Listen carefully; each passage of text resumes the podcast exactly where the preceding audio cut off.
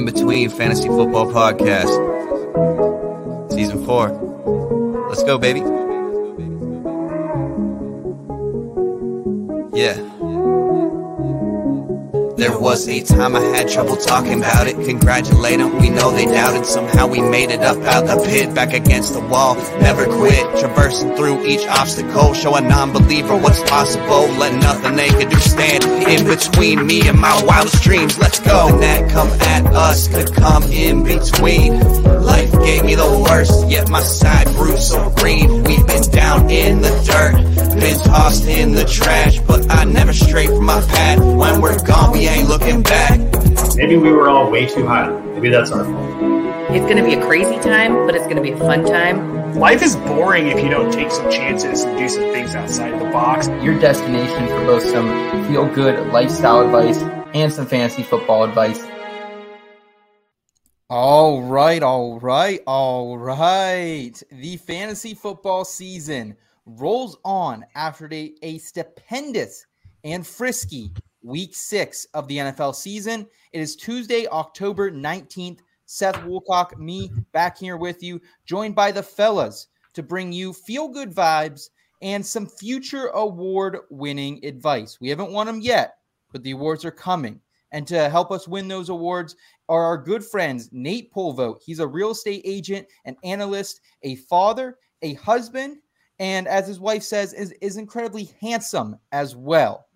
And we also have Scott Rainier in the building. He's a construction manager by day, a father at the same time, but a spreadsheet genie at night, making all those fantasy football wishes come true.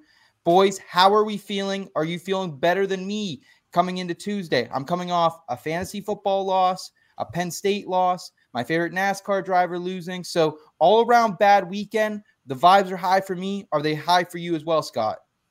Dude, I'm pumped. I'm pumped. Um, and that might seem inaccurate since I sat and watched 18 innings in the stadium, watched my Mariners season end, but um, I had my best fantasy season by far. Sorry, best fantasy week by far this week. My my teams with JaMycal Hasty and Rashid Shaheed and Braxton Berrios killed it.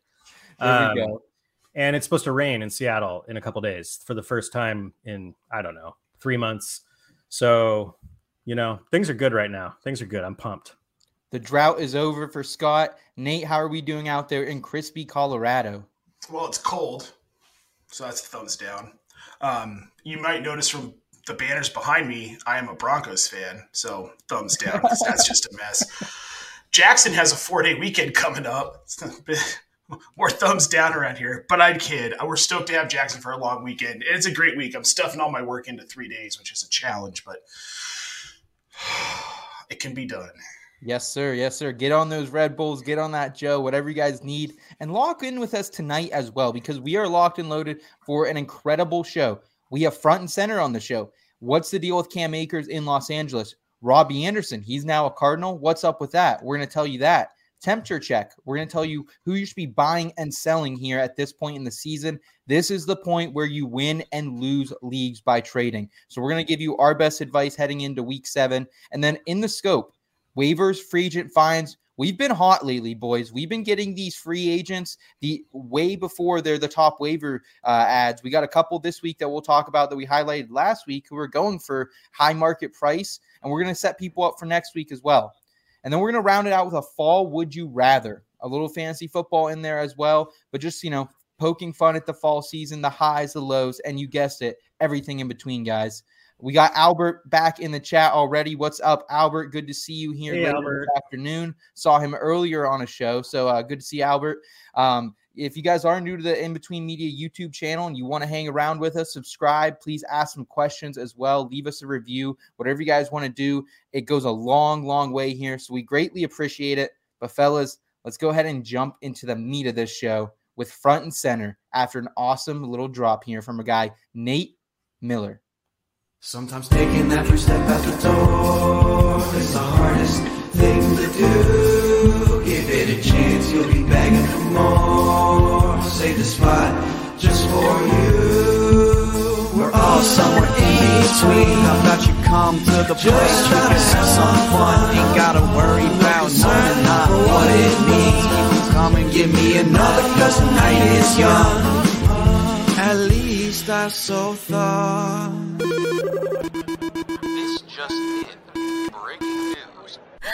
Front and center. Front and center breaking news, guys. Let's start with what hit us, Nate, not too long after we were off our podcast on Friday, of course. Cam Akers, a healthy scratch following a disagreement with coach Sean McVay. Man, the Cam Akers saga, it continues to add chapters that we were not expecting here, Nate. Now we're hearing that there may be some type of trade in the works. He might get cut. We're not really sure. Darrell Henderson, he came out here in week six with the backfield to himself and provided serviceable numbers for fantasy managers. First of all, what is your take on the whole Cam Akers situation? It's just bizarre at this point. Well, look, it's going to be hard to trade him because he hasn't been productive. He's got 0, 8, 11, 1, and 4 fantasy point outputs this season. He's on the field max 50% of snaps, but that was only one game. So that's the best he's done. He hasn't showed enough. Who's going to, the seventh round pick? Is that what we're looking at in a, in a trade? I mean, it can't be much more than that. I feel like he ends up getting released. Yep. I think this is a D'Onta Foreman situation. I think in three years, maybe his name comes up as a reliable backup that can fill in for an injured star running back. So you're calling you're calling it quits with Cam Akers. You think he's going to be irrelevant here, maybe the rest of the way through. Scott, do you feel any better about it? No. Um, personally, I'm not calling it quits because I never called it starts yeah. with him. Um, he was one of my major fades all off season for not, not, I wasn't like, you know, oh, hey, in week six, I think he's going to be a healthy scratch because of disagreements with the team. That's not why.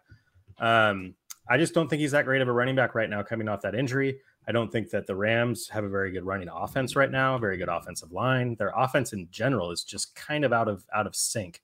Um, I mean, as far as like what's actually going on in Los Angeles, I have no idea. It started off as you know he's going to take some time off for personal reasons. So then all the tweets started flooding in. Oh, I hope you know, hope you make it through whatever this is. Right. But now it seems like it's not that.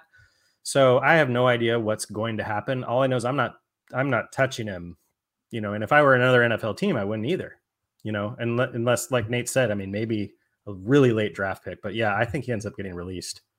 Do we hold on to Cam Akers in fantasy leagues if you have him on your roster, or is it okay to cut him? I think that's the golden question here, Scott.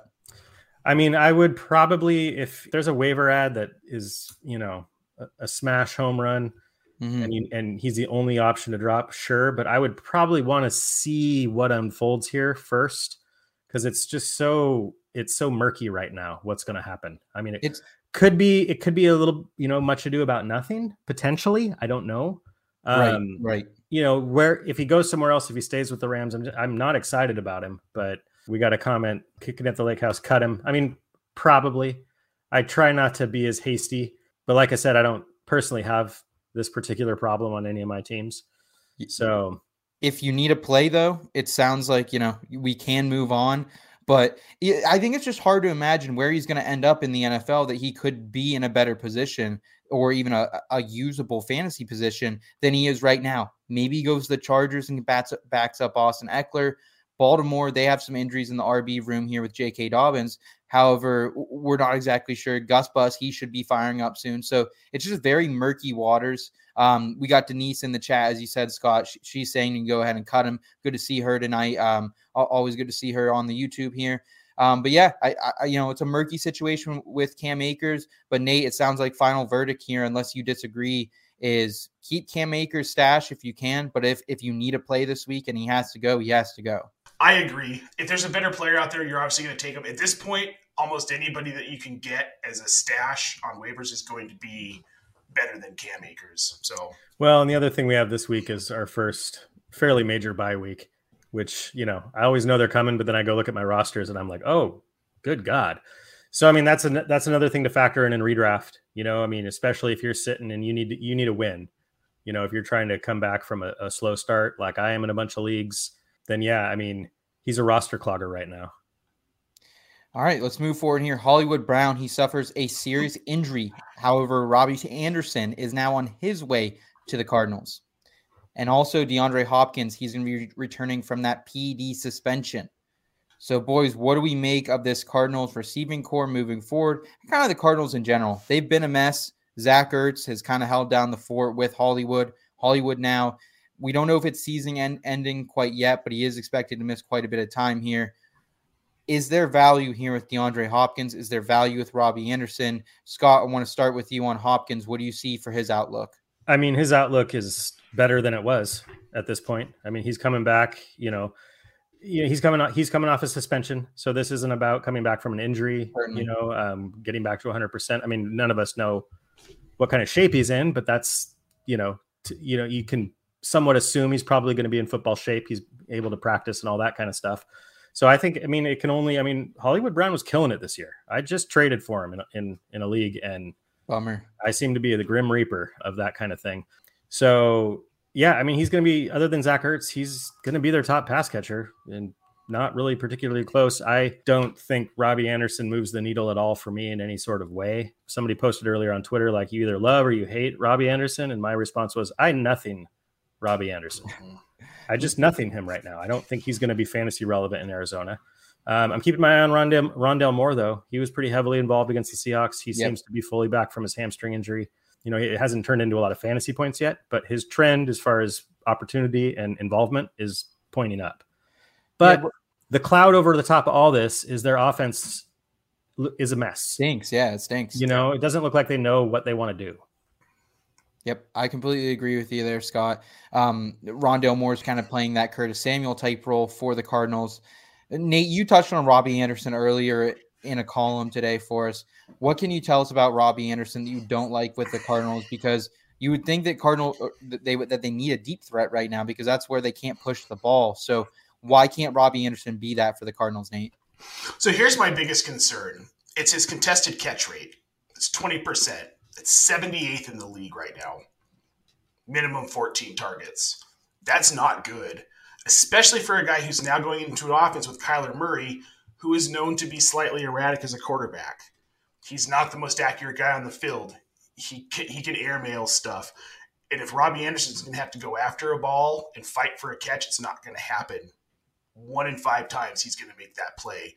Whereas you've got DeAndre Hopkins, Zach Ertz, Rondale Moore, who are used to doing this with Kyler Murray. I don't see Robbie Anderson adjusting. I don't think it was necessarily just Baker Mayfield. I just don't think Robbie Anderson's that good of a wide receiver anymore. Okay. Okay. I'm, I'm, fine with that. I don't really have much to add to that. Guys, I, I think I value Hopkins as, you know, a mid tier wide receiver too at this point. Robbie Anderson, if he's out there, I don't mind him as a bench stash, but uh, they're going in, into Thursday night football this week. So I don't expect him to be out there if he is in a very limited capacity. Let's go to Washington. Taylor Heinicke back under center for the Commanders. Carson Wentz is going to be out four to six weeks with a broken ring finger on his throwing hand. So, is this a bump? Is this a neutral slide for Curtis Samuel, Terry McLaurin, those those boys up there in Washington, or is this just same old, same old with the Commanders? Curtis Samuel burned a lot of people this last week. Same with um, same with all these Commanders, really almost all season long. Is there hope, Scott? Is there any hope that Taylor Heinicke can be that spark plug behind some type of rejuvenation in Washington, or is it just a total loss of a season? In fantasy and in the NFL for him. Uh, I don't really think he's going to come in and provide the spark. We went through this last year. Um, you know, I mean, he has he's he's had spike weeks. He's had some spike games where he plays well and you know brings some fantasy relevance to his receivers around him. But I mean, it's a downgrade from Carson Wentz. However much we want to, you know, the the last two weeks Carson Wentz has not played well. But regardless, no matter what you want to say about Carson Wentz, Taylor Heinicke is a downgrade in my opinion for that entire offense. Um, so I'm not necessarily just like it's a lost season, but the hopes I had for Samuel McLaurin, the Yeah. Deion Dotson, your boy, um, tempered at this point. Definitely tempered at this point. Nate, do you have any hope for this? Because I, I am like Scott, like I'm waiting for these guys to have one big game and try to get out of them. I am very scared, especially with the whole dysfunction going on right now in Washington. Dan Snyder might not be an owner that much longer. H- how do you feel about this situation? I know you were kind of hot on him in your column earlier today. So being hot on a waiver wire ad at this point in the season, take that for what you will. I mean, it's. But I do Yeah. like Heinicke. He was a starter in this for this team last year. 16 games. He finishes the overall QB 19. Right. He wasn't phenomenal. He, he, he's not a guy that you're racing out to get to plug him in in a one QB league. But if you're in a super flex league and you had Carson Wentz, go out and get Taylor Heinicke.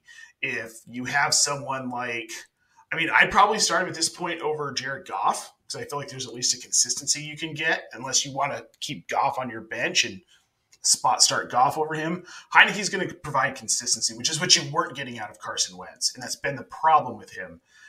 It's not flashy, it's not sexy, but I think guys like Antonio Gibson might see a little bit of bump with him because they're going to go to a little bit of that shorter passing game again. And I still like Curtis Samuel. He's talented. And I think with a guy like Heinicke, who is fairly consistent as a quarterback, he can thrive, maybe more than anybody else on this offense now with Heinicke. Okay. I- am a little worried about Samuel personally on my end just because Carson Wentz is a great check down master. He's made players like Greg Ward, Nelson Agholor kind of relevant in that type of role. So I'm a little bit worried that that some of that. I mean, Bob Harris was on the show a couple weeks ago touting Samuel, saying that he is third in the league in touches. He's not now, but uh, I'm a little worried that that might change. Maybe they can get him involved in the run game again. Let's go to Green Bay. And it, it's it's not a huge note here, but Randall Cobb, he is going to miss two to four weeks with a high ankle sprain. I think this matters more not because you were playing Randall Cobb in your leagues consistently. It was because of Aaron Rodgers, and Aaron Rodgers was leaning on Randall Cobb these last couple weeks. This is just bad news for the Packers, guys. They, they were working out a couple undrafted free agent wide receivers this week just because of how dire the situation is. No Christian Watson right now. Sammy Watkins is injured. Go figure and it, it's just all the way down the depth chart right now. Randall Cobb's gone. Maybe we see a little more Mari Rodgers because of this, but I'm just really worried that Aaron Rodgers' upside is sincerely capped this season, and I think he should be on waiver wires probably moving forward here. Nate, how do you feel about that?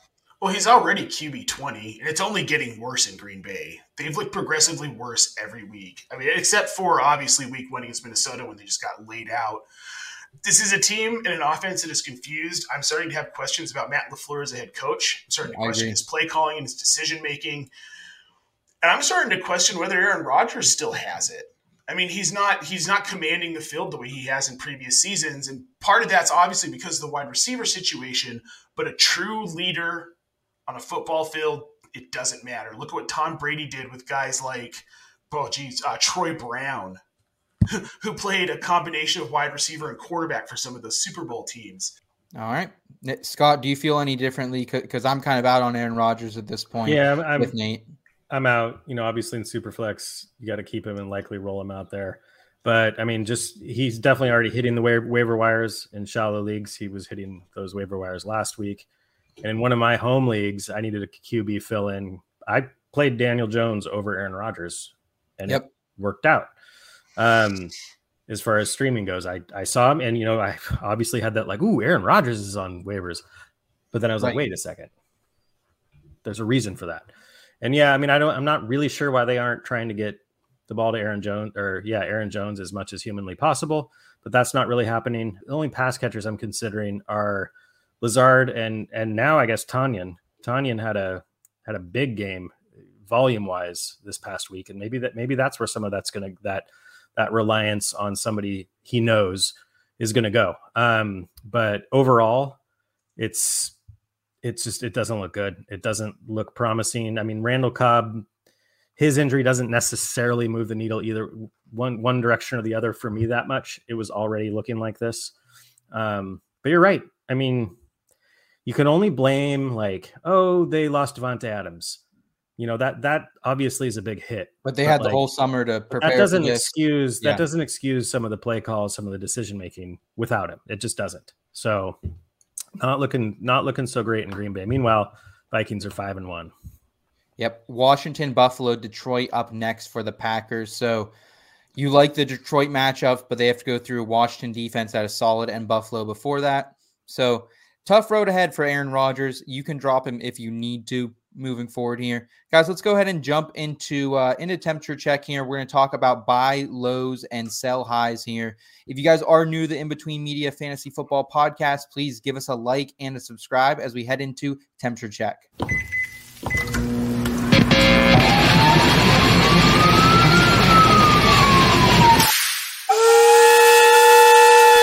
temperature check. That's really spicy. Holy sh!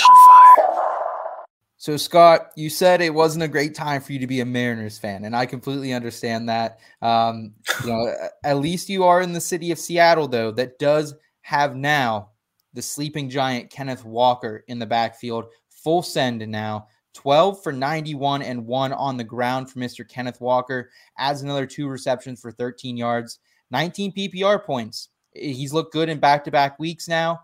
He, but he only has really one plus matchup coming up here. He's got the Chargers, the Giants, the Cardinals, and Tampa Bay Buccaneers on the schedule for the next month. So, not easy sledding for the rookie, but do we still have faith? That is the question here. Nate, want to start with you. Uh, what do you think on Kenneth Walker? I, I want to remove the Seattle bias here. Good luck with You, that. you're probably not going to hear anything much different from me than you hear from Scott. He looked fantastic against Arizona. I was very impressed. And yes, Arizona's defense, blah, blah, blah, whatever you want to say about him, doesn't matter. He played well. He made big plays. He looked slippery. He was able to find the hole. He was breaking tackles. I think this is a guy you can almost play every week It, because this is a team Yep. that's good. They have to run the ball. They can't throw the ball 40 to 50 times a game with Geno Smith. That's not going to work. That's part of what has worked is their ability to run the ball. Kenneth Walker is the RB1. That's what they drafted him to be. Rashad Penny's done for the season. He's been forced into the role, like it or not. I think he's a reliable, probably RB2 rest of season. Wouldn't you say, Scott? Yeah, that's where I have him. Yeah, I'm, I'm I'm definitely holding Kenneth Walker, and yeah, I'm a Seahawks fan, so if there's an extra bit of excitement. Um, you know, this this particular draft pick, spending a second round pick on Kenneth Walker was trashed by many, and I still don't necessarily agree with it. But now it has happened, and he is on the team, so I'm obviously going to be super thrilled when he shows out like he did against the Cardinals. Now the Cardinals are not a great defense, but I mean he he looked the part um, of of a team's RB one. He was he was fast, he was slippery, he was powerful. Um, he had some crazy little skip jump step on that touchdown run that was pretty cool. he is so fun to watch. Like, it's like really fun, I love I love watching Breece Hall, but Kenneth Walker might be even more fun to watch. I dude. mean, Like you know, as far as all the speculation we've done about draft classes and all this, uh, Breece Yeah. Hall and Kenneth Walker at the top of this, it's going to be a fun combo. Those two for many many years.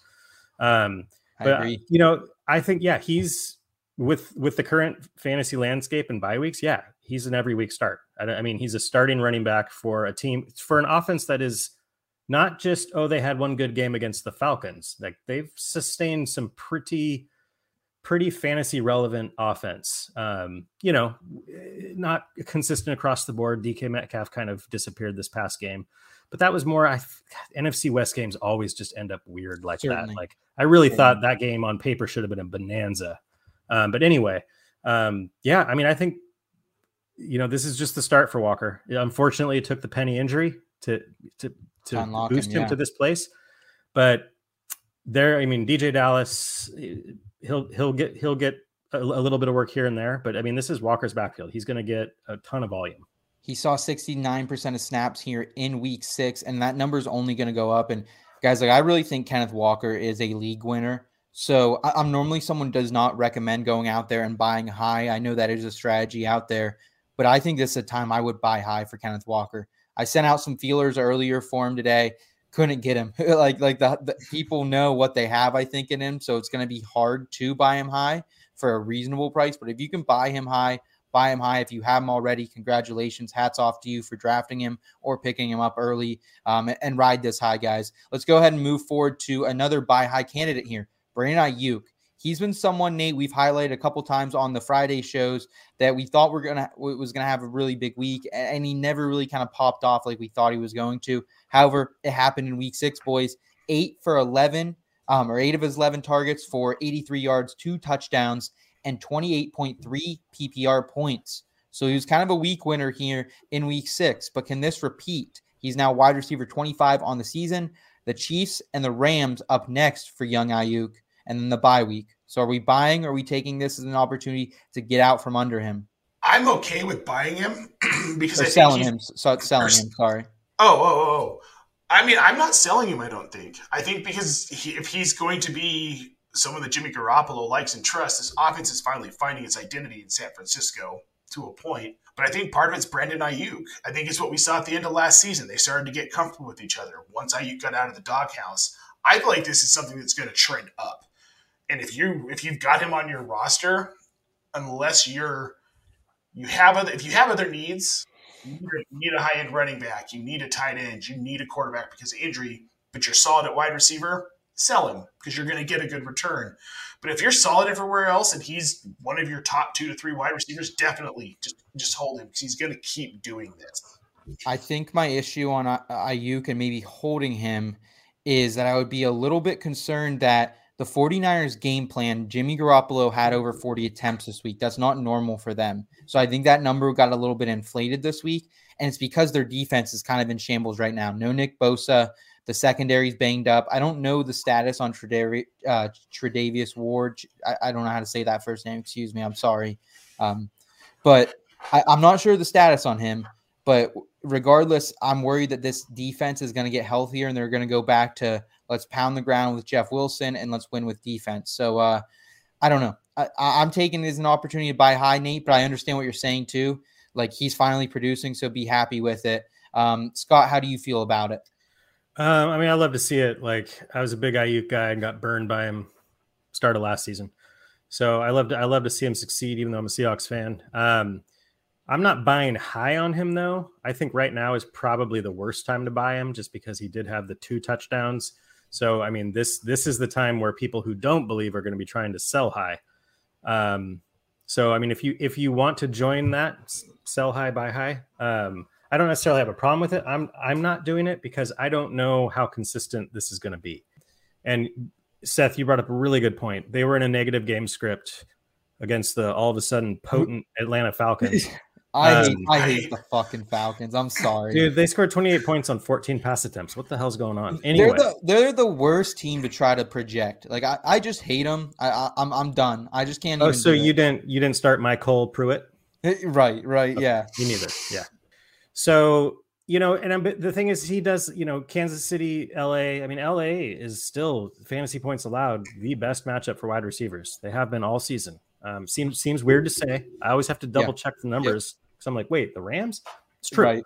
Um, so they've been they've been a, you know, I mean, he's a hold for me. I'm not I'm not necessarily trying to okay. sell high because I think he could have some more spike weeks, but I'm also not trying to buy high because I just I don't trust consistency from him in that 49ers offense. That's so how, if you have him, how. good, good. He was he was a good he was a where he was going in drafts, he was a value and now he's starting to show that. Okay, fair enough, Scott. Um, let's round it out here just quickly. We already kind of touched on it, but Robert Tonyan, he goes 10 for 12 in this one, sets a franchise Packers record, um, ran a season high 63% of snaps. If I have Robert Tonyan, I think I am trying to move him just because I don't want a part of this Packers offense. I don't know how much you're going to get because I think most people are probably in my camp obviously you're holding him, you're playing him if you have him, if you need a tight end, because most of us do at this point. But if I can somehow move him for something of a little more value, sustained value, I will do it. Um, Nate, are you on board with me of that as well? Oh yeah, I'm selling Tonyan everywhere I have him. If you, if I'm in a league with you, please send me send me an offer. Yeah, I will. I will sell Tonyan. Do cut bait on this. This offense is. I'm in a league with. I'm in a league with you, Nate, where I had Tonyan against you. In tight end premium. In tight end premium, one full PPR extra. It was I looked at the score, he scored 29 points. Um yeah, I mean, I would try to. I don't think you're gonna get much based on this one game. I mean, Tonyan to me is he's like the perfect like you know, you've got three or four best ball tight ends on your bench. He's a great best ball tight end, but I just don't. I don't know how much you're going to get for him. I'm the the one league I have him in. It is it's actually a dynasty league, and I'm just really really strapped at tight end. So he was like the only one available. So I've just been rolling with him. You know what I mean? But I just don't. I mean, it's tough. It's tough to trust. You know, it's tough to trust any individual player within this Packers passing game. I agree with you. And the funny thing about this game too, it's like the opposite of Robert Tonyan a couple years ago when he had his breakout in 2020, he had just around, I think, 50, 55 receptions. He had 10 here. That's like 20% of what that Yeah. 2020 season That year he had like five touchdowns per catch. Yeah. yeah, it, insane. So if you guys can get something out of Robert Tonyan, go ahead and do that. If not, just keep riding him. Enjoy the highs. Um, couple questions here in the chat. Um, first, we have Eric popping in from Green Screens Media. Good to see you tonight, Eric. Appreciate your support tonight. And we have Good Dee evening. Dee asking in the chat, do we have any merchandise yet for sale? Would love a t-shirt to support you and your channel. Dee Dee, this is totally on me. We have merchandise. I just have not put it on the site yet. So uh, I got to edit a couple of photos. I know, I know. The, the season came quickly. We got The shirts awesome- are stupid comfortable, by the way. This they- one, you mean? yes, Yes. Yeah. It's like the most comfortable shirt ever. I, I completely agree. Um, those listening to the audio version uh, of this uh, of this show, Scott's wearing it, so he can definitely attest to it. But Dee, I will make sure we get those out soon, so you can get them if you guys want to get your spouses one, significant others one for Christmas, a holiday coming up. Uh, we'll, we'll make sure we have those ready for the holidays. My apologies that the season came quick and uh, slacked a little bit on that one, but we'll make sure we get those out to you guys soon. Guys, they're great gifts for your grandparents, your cousins, nephews, your next door neighbor. Tell you what, if Seth can get them on the site, buy them and give them out for Halloween to trick or treaters. Your league, your league mates. Send them to your league mates. Yeah. There you go. All right, guys. Let's uh let's go ahead and move forward here with some buy low candidates. Aaron Jones, another Packer, tops this list, guys. Who would have thought in here? Goes nine for 19 versus the Jets. Weird game script from them. My frisky Jets went into Lambeau, absolutely knocked the shit out of these Packers. Three for four um, for Aaron Jones, 25 yards, but he's just not doing what we thought maybe he could do. The ceiling's not there right now. He's failed to reach 11 PPR points in four of six games. He's only he hasn't scored any TDs outside of week two. Like that's the other thing too. He's been abysmal. A- And, as we mentioned, the schedule is brutal coming up, guys. Washington, Buffalo, those are teams that I don't really want to play my running backs against. Detroit's awesome, but I, I don't know what we're gonna get f- from him or AJ Dillon in that one. I was wrong about AJ Dillon. I thought maybe we could see these struggles from Aaron Jones, but I thought it would be more because AJ Dillon was hogging up some work. They both stink. They're both not getting enough work. I think is a lot of it too. The Packers' offensive line stinks. David Bakhtiari can't, can't stay healthy, and it's just a mess here. I'm not buying low on Aaron Jones if, if that's any indication. Nate, are, are you interest, interested? This is a guy that's been a RB one for a couple seasons in a row now. You know, I don't think I am. I I don't have much Aaron Jones shares in fantasy across 26 leagues because I felt like this was coming. What I didn't see and what you said, Seth, was AJ Dillon hasn't done anything. It's like that meme with the guy with the stick, like do something. yeah, Poke in the thing, do something. I think that's how everybody who drafted AJ Dillon, where we got him, that's what we're thinking. But the the thing is, is that they're in a position where they're needing to score points for 60 minutes. It's not okay. So the first half, you know, we put up 24 points and we're up 24 to three. Now we can run the ball in the second half, which is where we saw AJ Dillon holding value last season. it's a very good point. Very That's good not point, happening yeah. this season. And the, with Aaron Jones, I don't know what's going on, but it's like him. Maybe he needs to take some ayahuasca to get back in sync with Aaron Rodgers because th- there's something just there's just not clicking there. I mean, my thing is that he's only getting like 13, 14 touches a game. And, and that's just absurd for a guy of his talent. Like, I get AJ Dillon's there, but AJ Dillon isn't getting that many touches each game, too. And, No. like, it just doesn't make sense when you look around the you know, the league and you see Caleb Huntley getting 15 carries a game or Tyler Allgeier getting 15 touches a game. It's just absurd. So, Scott, any hope for Aaron Jones? Would you buy low on him right now? Because I think managers are god awfully peeved off with him outside of that week two performance. The problem is, I would probably just on the off chance something clicks, or you know, those spike weeks can win you can win you your week. I, I might try because of that, but he's still Aaron Jones. You're not. I'm never going to be able to get him for what I'm willing to pay for. You know what I mean? Yeah. Because 'Cause he's you pay for the still- name. I mean, week two wasn't that long ago, and most people are gonna be like, "No, he's Aaron Jones." Like, I'm not giving up. I'm not giving him up for that. But like, I'm not willing to pay that much at this point because it just the situation. I mean, I still think he's a really talented running back. Like, that's not cha- that hasn't changed. I still think that about AJ Dillon too. But I just think the situation is just killing everybody's fantasy value in that in in Green Bay. Um, I mean, you know, Dillon he still has dominated the running back attempts this season. You know, he he Certainly. he passed Aaron Jones last year in that respect, just rush attempts, raw, you know, rush attempts, and he's I think he's around 12 or so a game. Um, but you know, neither are getting the work, and part of the reason for that is they're not playing with many leads. Yep. I, I agree with you. Um, sounds like we're not interested in acquiring Aaron Jones for still what the face value is going to be because of the name.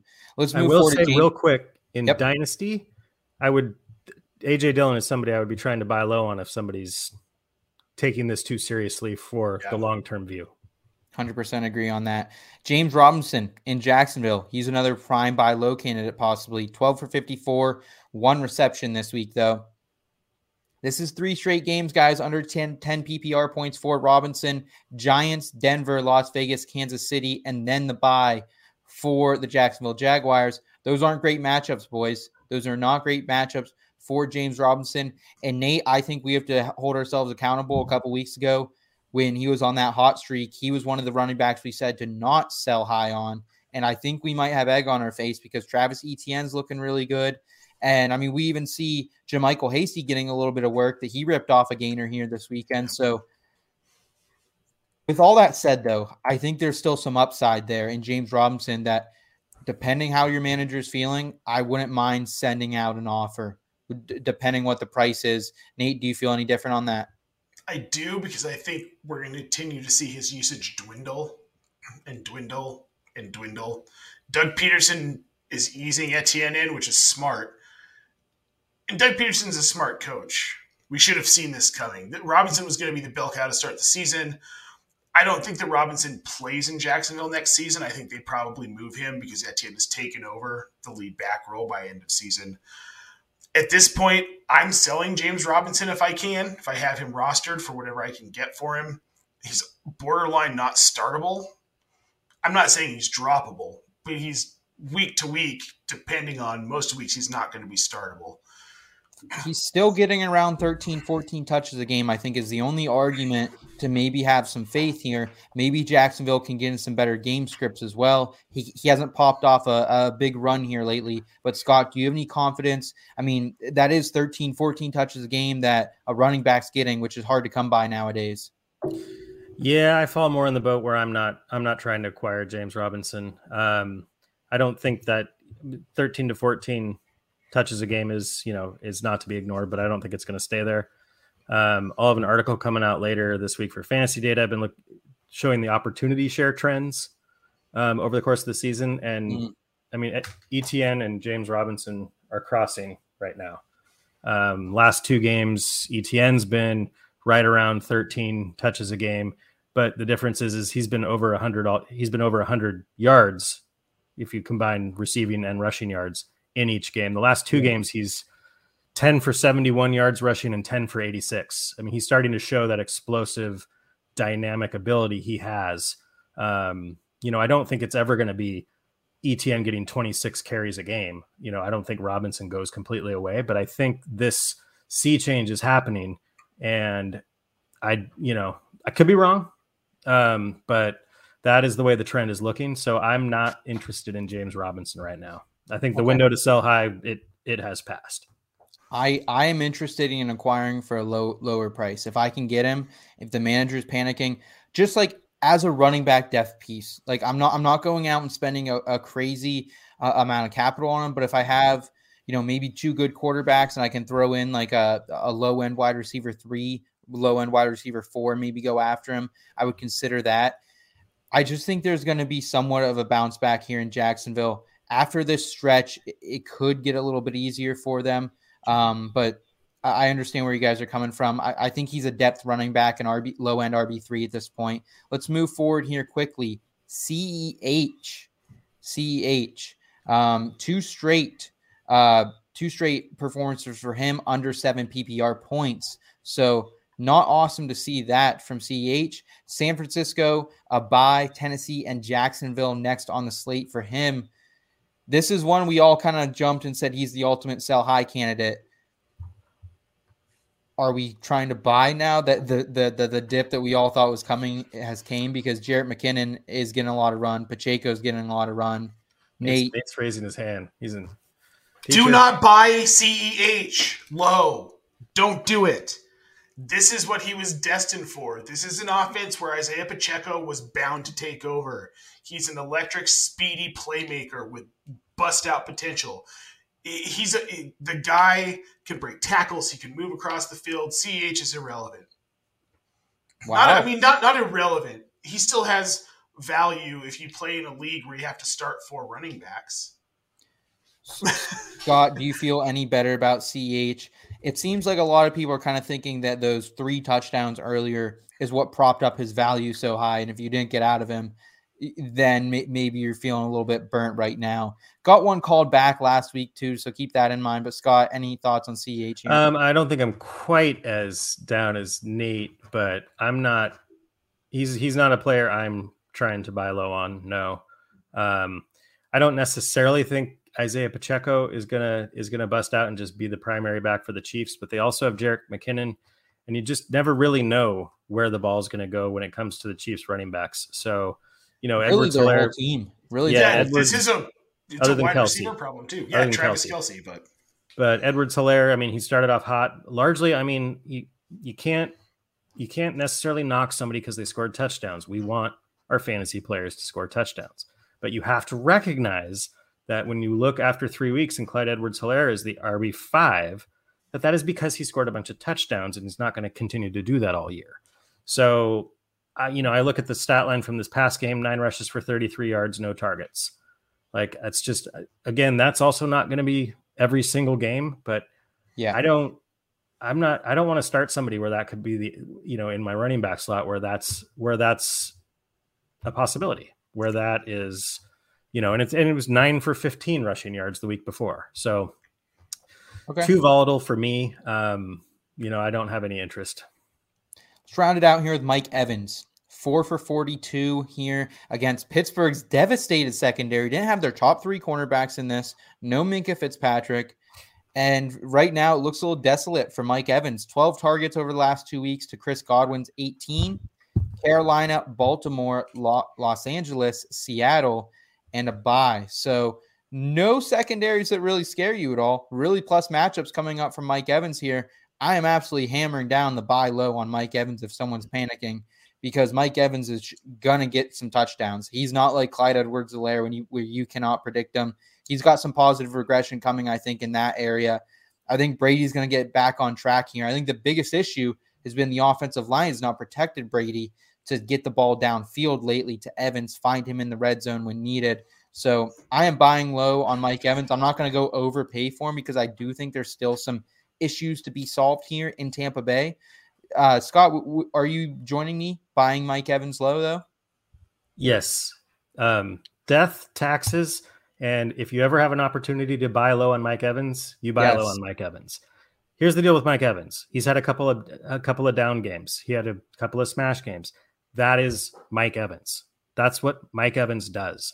Last year, he was a wide receiver one 25% of the weeks. Um, whereas Cooper Kupp was a wide receiver one, an ungodly like 90% of the weeks. Anyway, point being is that this this is what he does. He goes quiet um, at times. It's the same thing. Basically, it's very similar with G- Gabriel Davis on the Bills. Yes. Very similar with Mike Williams on the Chargers. Um, they're going to have big weeks. They're going to have big weeks.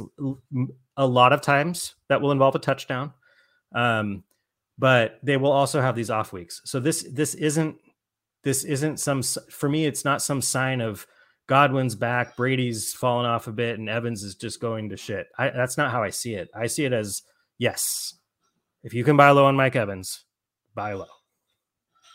Nate, any further thoughts here on Mike Evans? Or are you with us to buy low on him as well?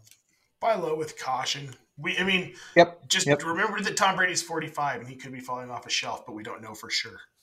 His offensive line sucks. I, I think Yeah. that's part of it too. But yeah, nah, I agree with you guys. Let's go ahead and get into some in the scope. Waiver wires are running here in just a little bit. So let's get people prepped for that. I had the stars in my sights. Requesting permission to engage. In the scope. in the scope. Who do you need off the waiver wires? And more importantly, who do you need to be getting tomorrow after waiver wires run so we can save you guys some fab, some free agent dollars? Um, we're going to tell you that right now. And let's go through the mainstream pickup pickups. And we're not going to spend too much time on these guys. It looks like if you need a quarterback this week, it's Daniel Jones, guys. He's rostered in 27.3% of ESPN leagues right now. And he was my in the scope candidate last week. So I picked him up in a lot of leagues. I held him because he has some really plus matchups coming up. I hope uh, hope you tuned in for that one. Hope you read the article on the website. Um, if you did, you saved a little bit of fab. Latavius Murray, Nate, you highlighted him a couple weeks ago in your column that Latavius could have a little more role. And you were adamant last week on the podcast to me about it that you thought – this could be a Latavius backfield, um, or at least have a part in it. And Melvin Gordon is ticked off, and and I don't know what's going on there, but it looks like Latavius might have a big share of this backfield. Nate, it does. Uh, I don't know what nobody knows what Melvin Gordon did. It's a mystery. So, but Latavius Murray's getting the work, and that's all you need to know. I don't think Melvin knows what he did. No, he said today he doesn't know. Yeah, he was asked by the press, and he says, "I your guess is as good as mine." So I guess it's it's Murray going forward he had a really sad interview after the game too. It was against the Chargers, his former team. So he, you know, he was really bummed out about it and saw them lose in the way they did. And they could have used Melvin, and he said that. Um, Kenyan Drake, 3.2% rostered here. J.K. Dobbins is injured. I don't really know the full extent of that as of now. Um, but Kenyan Drake might be someone to roster short term. If you need someone short term these next couple weeks, Gus will be back eventually. Justice Hill will be back. So uh, and Drake might go by the wayside. Cam Akers could be on the team. We don't really know, but if you need someone to roster, keep him in mind. Nate, you highlighted him earlier in the in the year too. Uh, might have been a little early, but you still you know put him on people's radar early. And then Alec Pierce, Scott. This was a guy you highlighted in week one for in the scope as someone you liked as a potential season long play. And Alec Pierce, he's come to play these last couple weeks, provided very serviceable fantasy numbers. He's beat me up in a couple leagues. I was playing against him thinking, oh, maybe, maybe he doesn't, you know, regresses to the mean a little bit. Doesn't happen. He's available in over 75% of leagues. Are you pouncing on him, Scott, if he's still out there? If he's still out there, yeah. Um, I mean, and you know, I, I would say 10 shallower 10 team leagues, it's not necessarily as much of a slam dunk. But I mean, in in most of my leagues, I already have him, you know, because I was, you know, you said I like him. So I have him everywhere. Um, and he is turning into this week particularly a great bye week fill in for the for the for the receivers who are on bye this week. Um, but yeah, I think I mean unfortunately Ashton Dulin was put on IR. Um, I mean even Parris Campbell. Parris Campbell had a had a nice little game for himself. Another player I've been rooting for to succeed for years, it seems. Um, but I mean Matt Ryan threw it almost 60 times. So, you know, I don't know if this is when Jonathan Taylor comes back. I don't know if this type of game script will play out but he's involved. He's I think he has solidified himself as that wide receiver too, next to Michael Pittman, and that was that was why I liked him because I thought he could take that. Um, so yeah, I think he's a he's a if, he, if he's there, grab him. Okay. And we have a question here in the chat from Albert. Should we be dropping Deon Jackson? Deon Jackson had the very big game here against the Colts. And he was someone I was surprised that people weren't grabbing off of waivers last week. I got him for free um, off free agency the day after. Right now, Albert, the severity of the injury is unknown. So I would be keeping him through this waiver run if I can afford it. If I have to drop him, I guess I, I will drop him. Jonathan Taylor, though, might be back here in the next week or two, but I think Deon Jackson has earned some type of role in this backfield. They're going to want to keep Taylor fresh now that they do have some type of shot at the playoffs, um, at the postseason there. So I'm not dropping dropping Deon Jackson. I don't think you guys are either, unless I have to right now. No, because I mean that was the that was the. Uh, I agree. I couldn't believe he was still available in a few leagues, especially when Nyheim Hines was ruled out. When Hines and Taylor were ruled out, I mean Deon Jackson should have been scooped up on every single. And I mean he balled out too. So I mean even with Taylor back, I mean he showed he can he can catch passes as a running back. Um, so I mean, it could be Na- Nyheim Hines' role that's in jeopardy. So if I yeah. if I was able to pick him up, you know, unless I just have to replace that bench spot with something else, I'm keeping him. Rondale Moore, folks, over for the Arizona Cardinals. We kind of talked about him a little bit already, so I won't touch on him, but he's someone that should be on your fantasy rosters if you need a wide receiver. And then down at 0.6% rostered a guy Nate called out last week as his in the scope candidate. I love to see it when it happened. Tyquan Thornton came out for the New England Patriots and had a very explosive game, two touchdowns. Nate, you crushed on this one, my friend. Take Yeah. a bow. Nice call. Tyquan, Deebo, 20 Samuel PPR Thornton. points. Yes. Yep. Wide Yep. receiver eight on the week.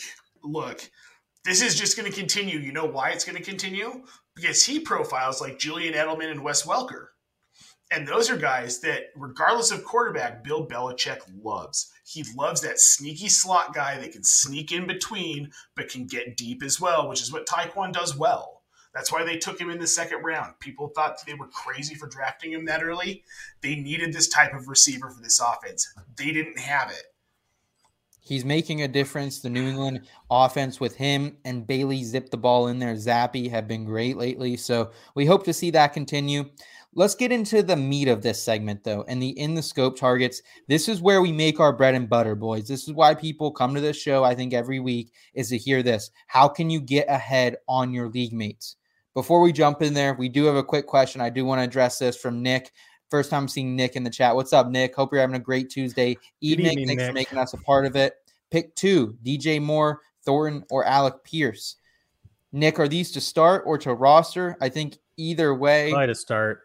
Okay, to, to start, Oh, Nick's gonna make us say it, isn't he? Uh, I, I'm absolutely benching DJ Moore. You can't Yeah, play Nick- DJ Moore. Oh no, point. it's not even a question, Yeah. right? Yeah, no, it's.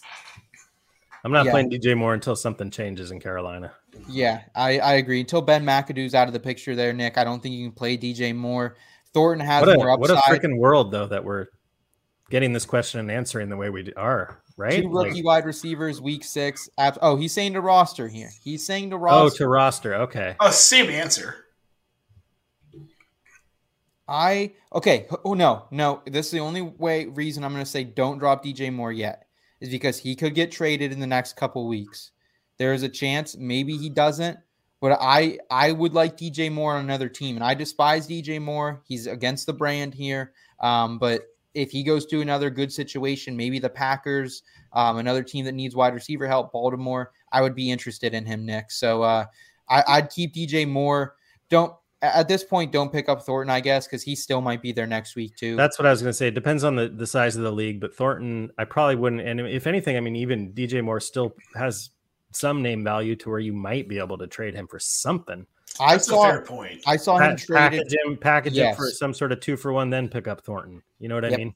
Yeah, I like that idea right there. Nick, thanks for the question, man. Thanks for tuning in tonight. Hope you subscribe and come back to the channel here when you need some feel good lifestyle advice and some fantasy sports advice. Let's talk some in the scope targets, though. Again, th- these are the guys you can pick up after waivers run tomorrow um, or spend a very little amount of fab tonight on these players. And Scott, why don't you pick uh, kick it off for us here, friend? Well, I see in the chat, I'm going to be answering Albert's question. So my in the scope player this week is New York Giants Wan'Dale Robinson. Um, he is somebody that could, you know, I don't know if he's still going to be available after waivers run. You know, he did, he scored a touchdown. He's a rookie. He scored a touchdown. And a lot of times when people are looking at waivers, they look at that score from the previous week and he might be appealing. But he's like on ESPN, he's like a 6.6% roster ship right now. So it's way down there. He's just coming back from the knee injury that, you know, it was his first game of the season, first game of his career. You know, four catches, I think it was four targets, 37 yards and a touchdown. So not, you know, it wasn't some, you know, break the bank type of game. But, you know, I just think he had an he had a stellar rookie um, a receiving profile in college. Just just hit all the marks.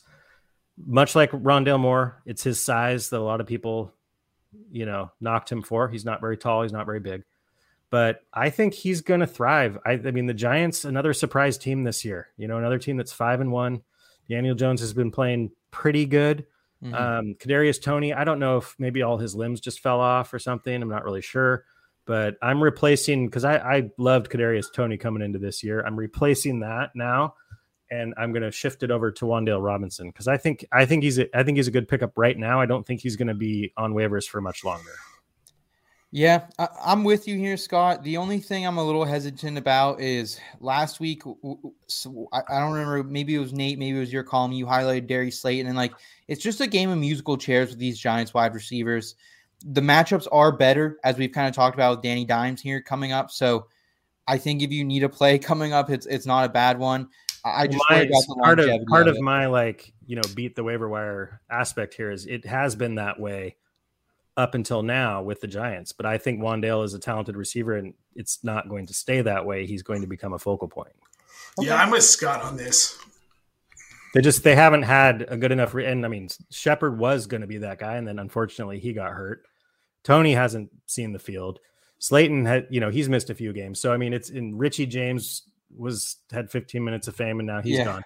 Um, but like, you know, they just they haven't had they haven't had the resource to be able to not play musical chairs, and now I think they do. You're 100% right there, Scott. I appreciate that call there. We got Dee Dee here in the chat welcoming Nick to the channel. Nick, welcome to the What's up, IBT family, man.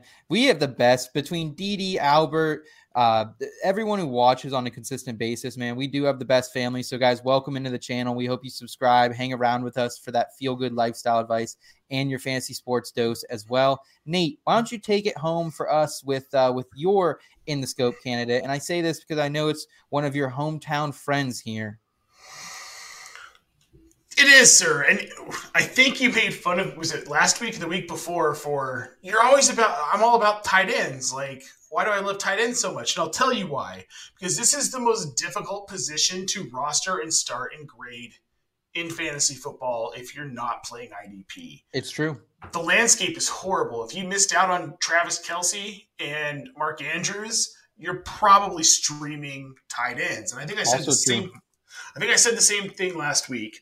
So this week we had a new emergence, something I'm very excited about for my hometown Broncos, Mr. Greg Dulcich out of UCLA.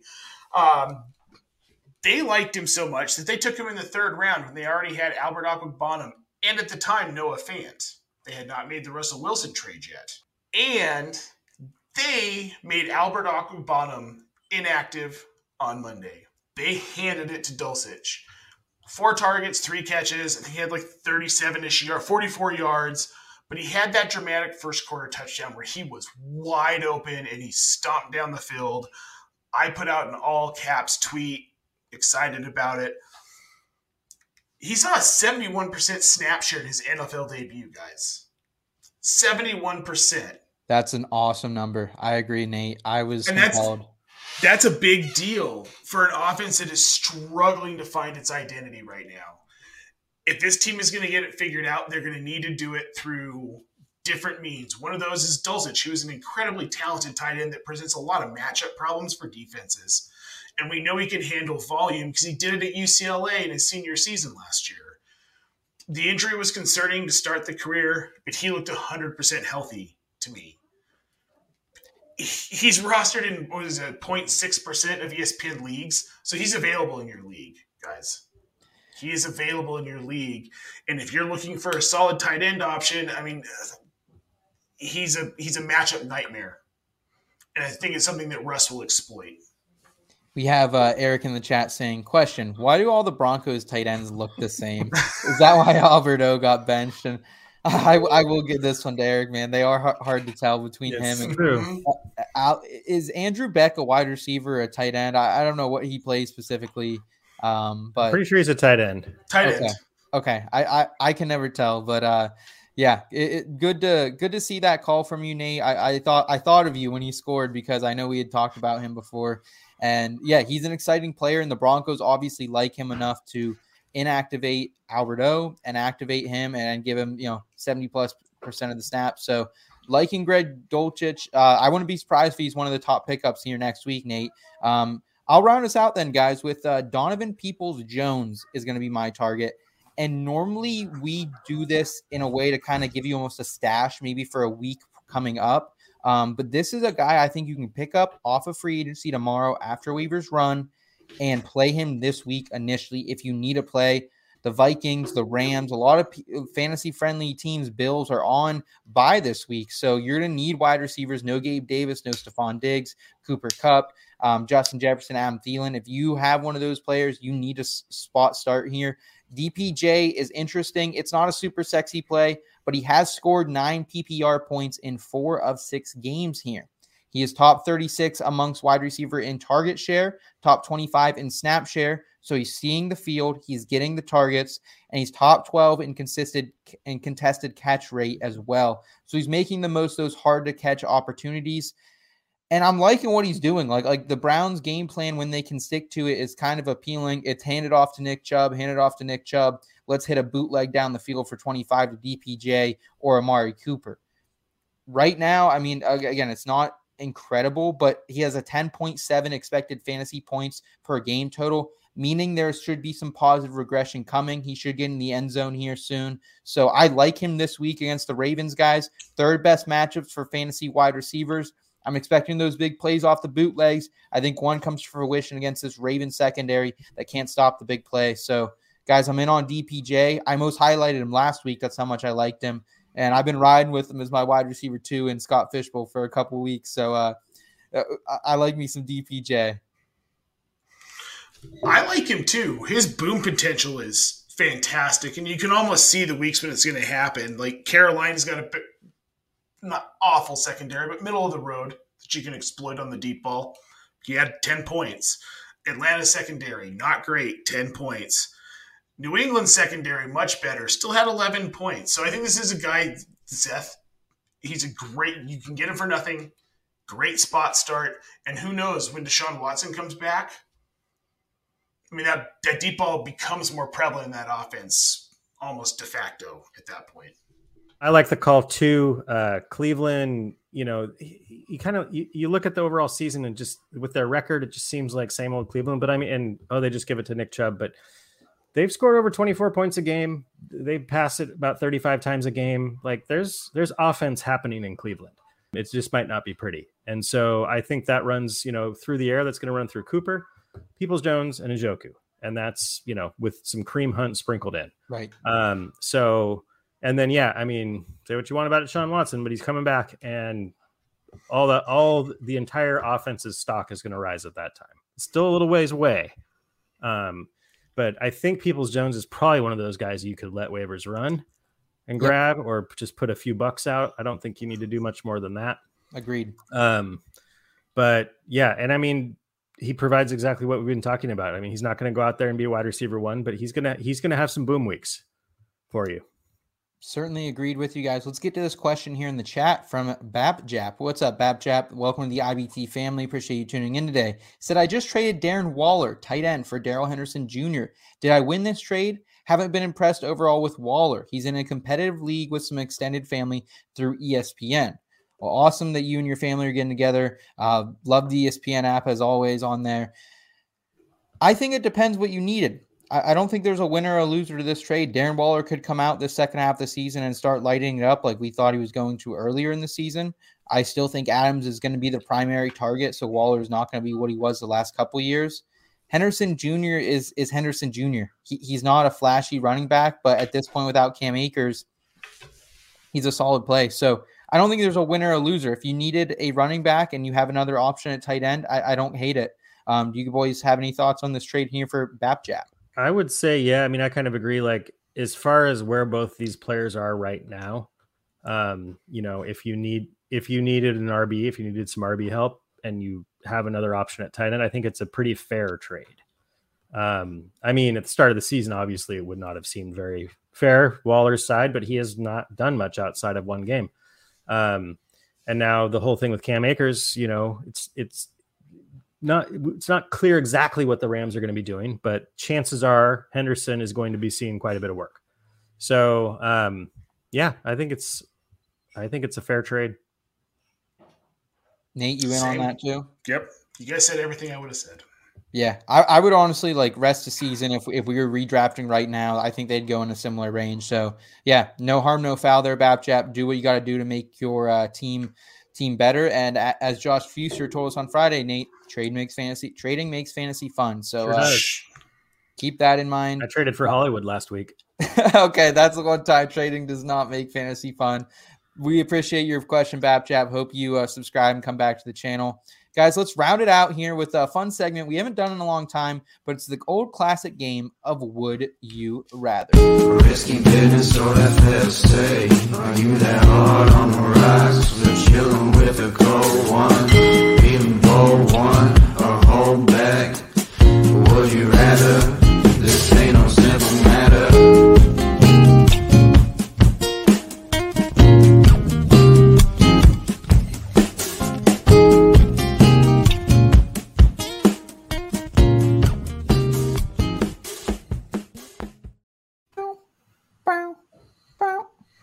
What's up, guys? All right, we are back here for some Would You Rather. Today we got our audio host Kyle in the front end today to lead this debate. Kyle, how you doing this evening, man? You bringing the fire tonight? Oh, well, you can just call me Digable Planets because it's good to be here, Jim. Happy to be here. Happy to be in front of the camera for once. It's going to be a good time. Let's go, man! Excited. Dude, I love the shout out to the mid '90s hip hop, man. I love it, and the and the sweatshirt. I also love the sweatshirt, by the way. Well, obviously, Scott. Well, You know, I mean, So, guys, tonight we're going to be doing a fall delicacy debate. We're going to kind of talk about different stuff about the fall season we like, we don't like. If you guys have any uh any thoughts, any feedback on this segment, like let us know what you think. I see Dee Dee in the chat. I know she's a great cook, so some of it will be drink talk, um, some of it will be different fall activity talk. So let us know in the chat what's going on, what you guys think. Um, Kyle, why don't you kick us off? You are now the host, and we are just your uh, your answer machines here. All right. Well, the first question is Would you rather get rid of pumpkin infused beverages or apple infused beverages for the fall? Now, personally, I think that pumpkin spice makes everything nice, but there's nothing wrong with a little apple cider every now and then. Whew, okay. So, boys, w- w- we got to throw out the options first. Like when we're thinking pumpkin infused drinks, we got pumpkin beers, we got pumpkin lattes. Is there another pumpkin drink I'm missing here? there shouldn't be. There shouldn't be any. Okay. no, I think that's about it. I mean, I think on the alcoholic side, you have the pumpkin beer. On the non-alcoholic side, you have the pumpkin spice lattes. A- And then on the apples, about. apples, we're getting ciders, we're getting Busch Light apples, any you know any of that other stuff. Kind of, I, I think that all kind of some of those fall mixed drinks that people make with the apple drinks as well. So Give me uh, apple. Give me all of the apple, and give me none of the pumpkin. Okay, so you Okay. would get rid of pumpkin. get rid of. Oh pumpkin. yes. Okay, dd Okay. Dee, Dee Dee, Eric in the chat, they're agreeing with you guys. Dee Dee saying throw that pumpkin out. Yeah, for me, I mean, alcohol is not part of my life, so it makes it a little bit easier for me. I would much rather have some nice apple cider than a pumpkin latte. I'll tell you that. Mm. I do. I will say, uh, this time of year, I do like um, putting some nice organic, fresh eggnog in my coffee. I'm Mhm. fine with that here and there, but pumpkin, no, thank you. No thanks. Okay. I I like a pumpkin beer. Don't get me wrong, but pumpkin beers are, are some of those beers that like you have three or four and you are you're almost like too tuned up. Like I've gotten too tuned up off pumpkin beer.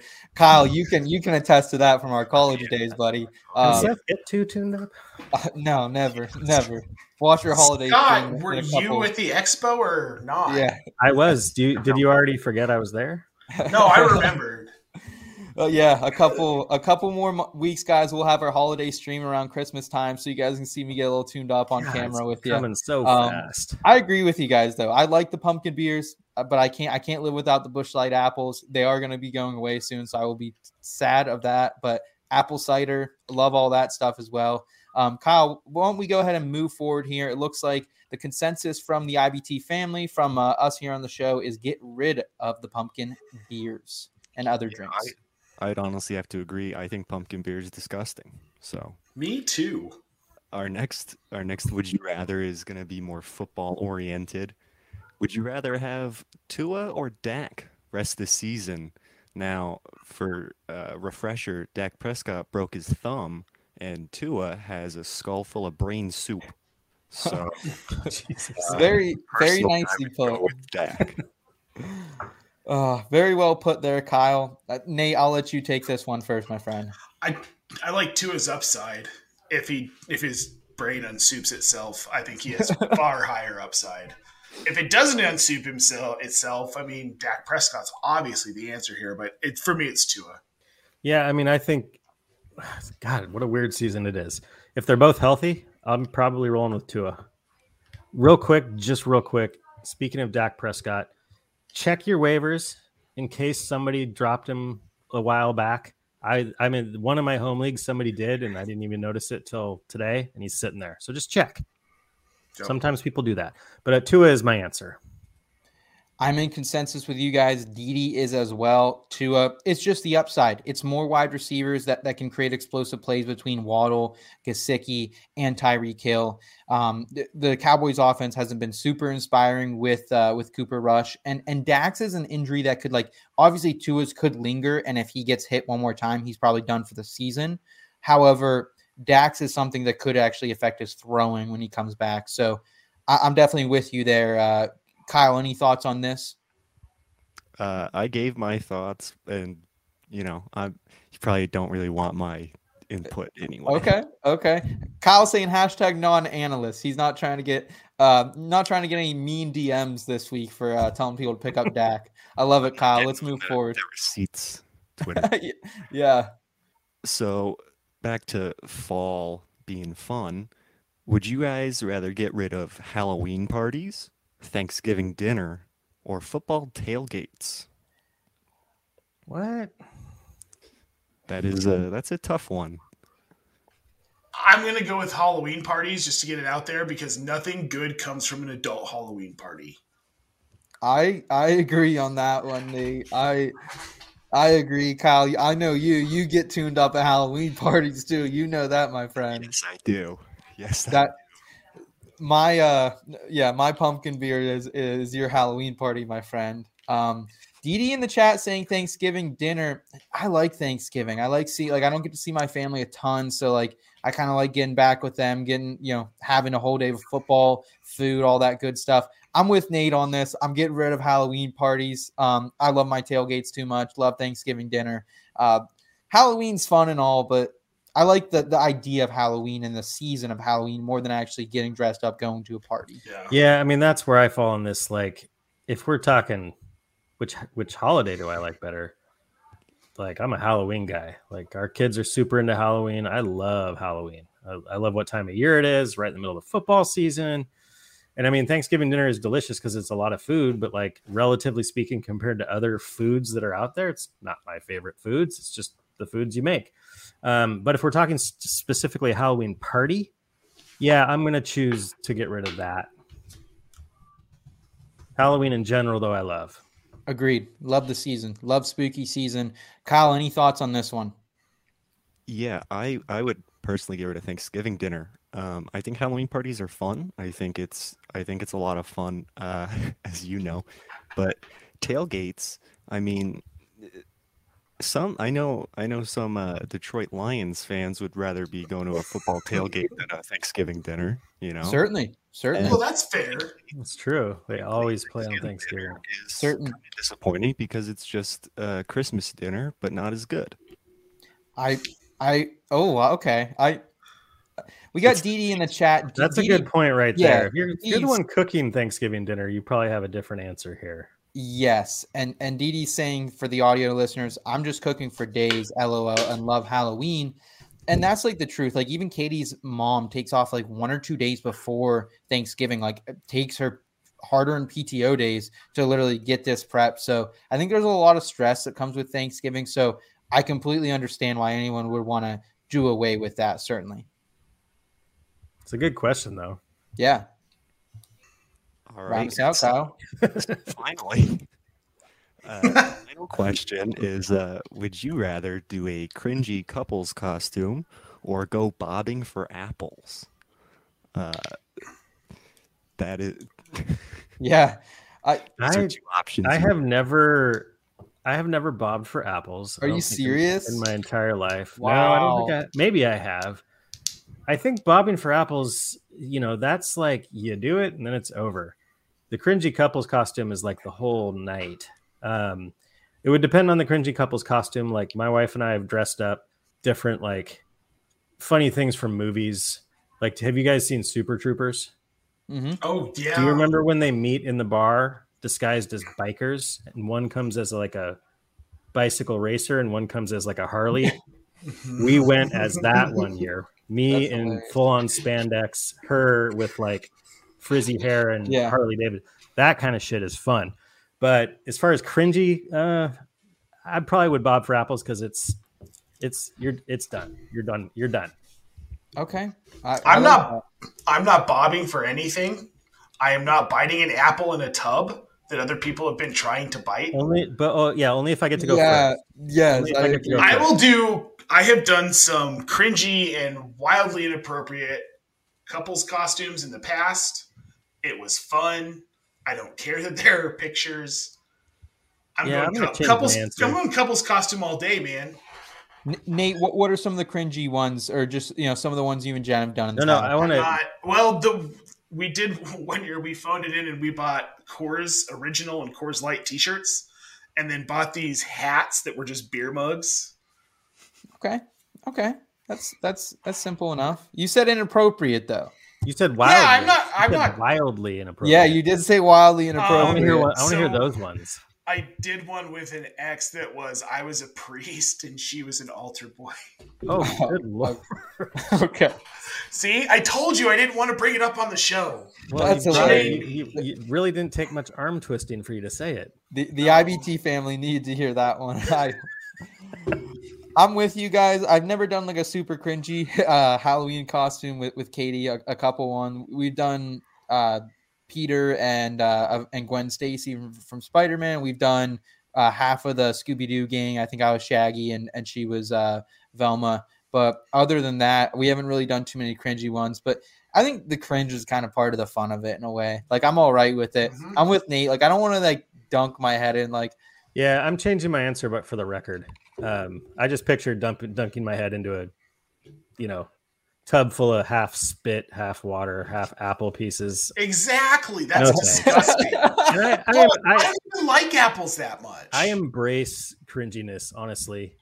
Like I know. I I know. You know what I mean? Like, so Yeah. I don't really know where, where I came from with that original answer. So I'm changing it. I want to force people to laugh at me very uncomfortably on Halloween. Have you If you're had- gonna make me come to a party, I went as Nate- a I was a, I went as a literal dumpster fire one year.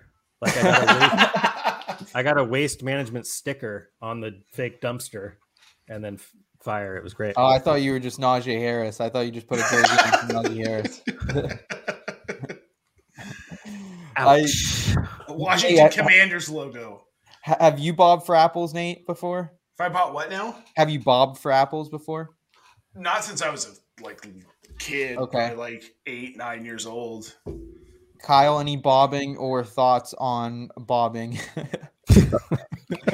I thought I I think the only time I've ever seen bobbing for apples is in like Charlie Brown. Yeah, that's what comes to my mind. okay. Yeah. Okay. But I do think cringy couples costumes is the reason for the season. You know, Yeah. Yeah. If you're doing Absolutely. couples costume, it's gonna be cringy no matter what, in my opinion. So Yeah. Well, guys, I absolutely agree with you. Uh, I, I want to shout out everyone who tuned into the chat tonight. Dee Dee, Albert, all the new faces we saw in the chat. It means a lot to, to have so many people turn out each week and supporting us. It's a lot of fun being here with each and every one of you. Kyle, we appreciate your audio editing. Nate, Scott, I appreciate all, all you guys do here on camera, all the stuff you guys do off camera, all the research, all the thought that goes into this show behind the scenes. So I, I appreciate that as well. Nate, you and I will be back on Friday for our Friday show. Huge show. We got Mike Stoyanov from Blossom, uh, The Dark Knight. He's back on the show with us again for Start Sits. And we have guy. Andrew Erickson from the Fantasy Pros Football Podcast as well. He's going to be on with us for Sure Thing Sleepers of the Week. So, really big podcast coming up on Friday, but this one was no short of fun in its own. Good luck on waivers tonight. Good luck on free agency tomorrow. Keep getting ahead of your leagues. We appreciate everyone for tuning in, we'll be back in just a short while. Until then, guys, keep it in between. Your destination for both some feel good lifestyle advice and some fantasy football advice.